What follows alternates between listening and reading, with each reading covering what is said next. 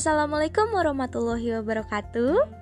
Halo teman-teman semuanya, terima kasih sudah mau mampir dan mendengarkan podcast saya kali ini.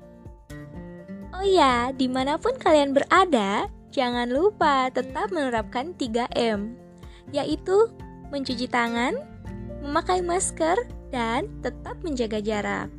Oh iya, satu lagi, jangan lupa bahagia. Mengapa demikian? Karena bahagia itu merupakan kunci utama untuk kita tetap berproses dan berkarya. Ya, meskipun sekarang ini kita sedang berada dalam masa pandemi, tapi kita harus tetap melakukan sesuatu yang positif dan bermanfaat bagi orang lain. Nah, teman-teman, ada pepatah mengatakan tak kenal maka kenalan. Oke, maka dari itu, let's go kita kenalan dulu.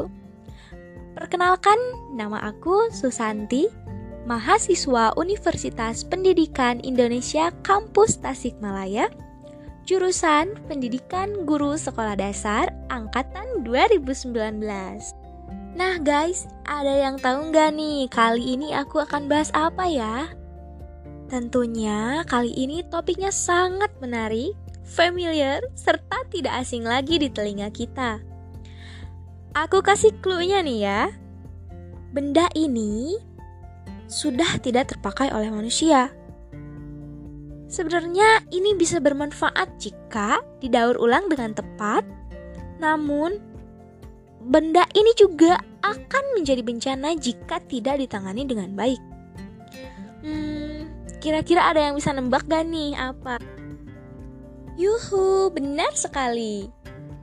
Kita kali ini akan membahas topik tentang sampah. Ya, kita sering menjumpai sampah di mana-mana. Bahkan kita pun hidup dikelilingi oleh sampah. Mengapa saya bilang demikian?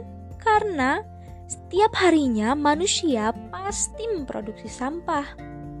Contoh kecilnya saja, dari mulai pagi hari untuk orang yang ingin serba instan, mereka membeli sarapan dari luar.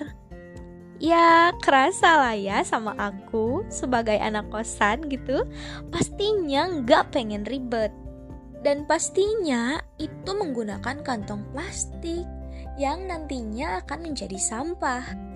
Oh iya teman-teman, kalian udah pernah nonton film Wall-E belum? Nah, kalau belum, coba deh teman-teman tonton. Film Wall-E ini sangat bermanfaat bagi kita. Film ini bisa merubah mindset kita dan merubah kebiasaan buruk kita sehari-hari.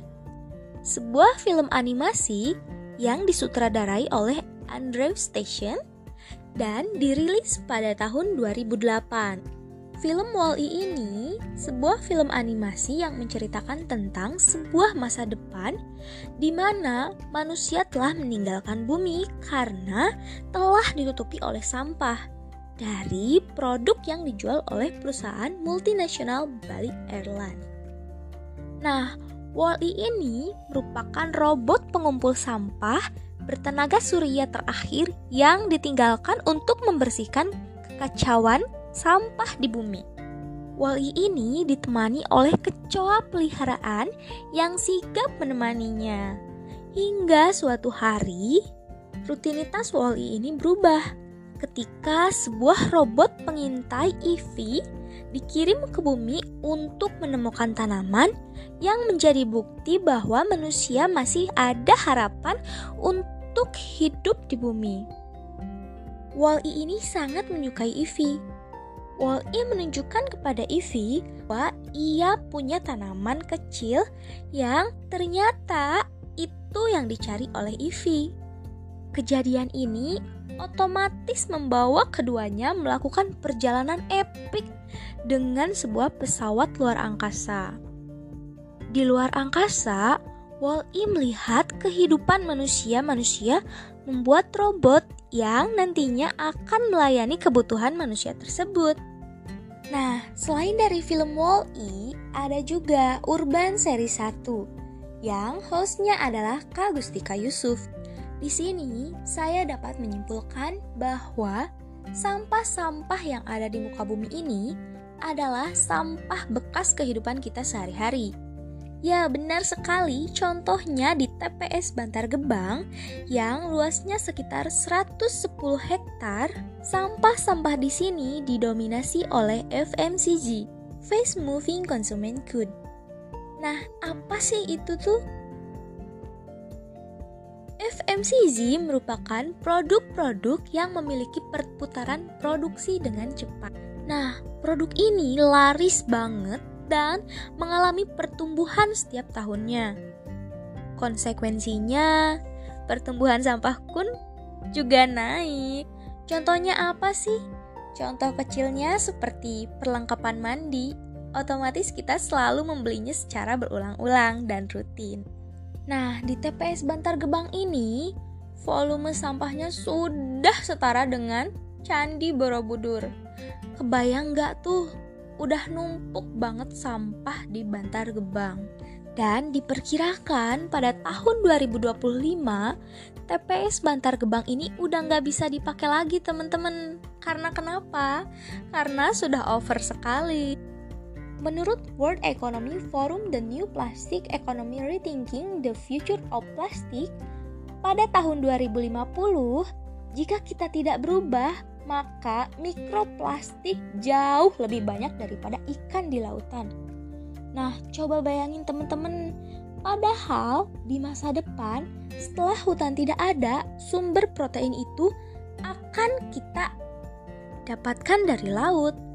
Nah, apakah jenis sampah hanya itu saja? Oh, tentu tidak. Ada sampah elektronik. Contohnya apa sih? Nah, seperti mesin cuci, setrika, dan barang-barang elektronik lain yang sudah tidak bisa dipakai dan tidak bisa diperbaiki lagi. Dari 100% sampah, hanya 2% sampah yang didaur ulang dengan efektif dan sisanya masih terbengkalai. Miris sekali bukan keadaan sampah yang ada di muka bumi ini.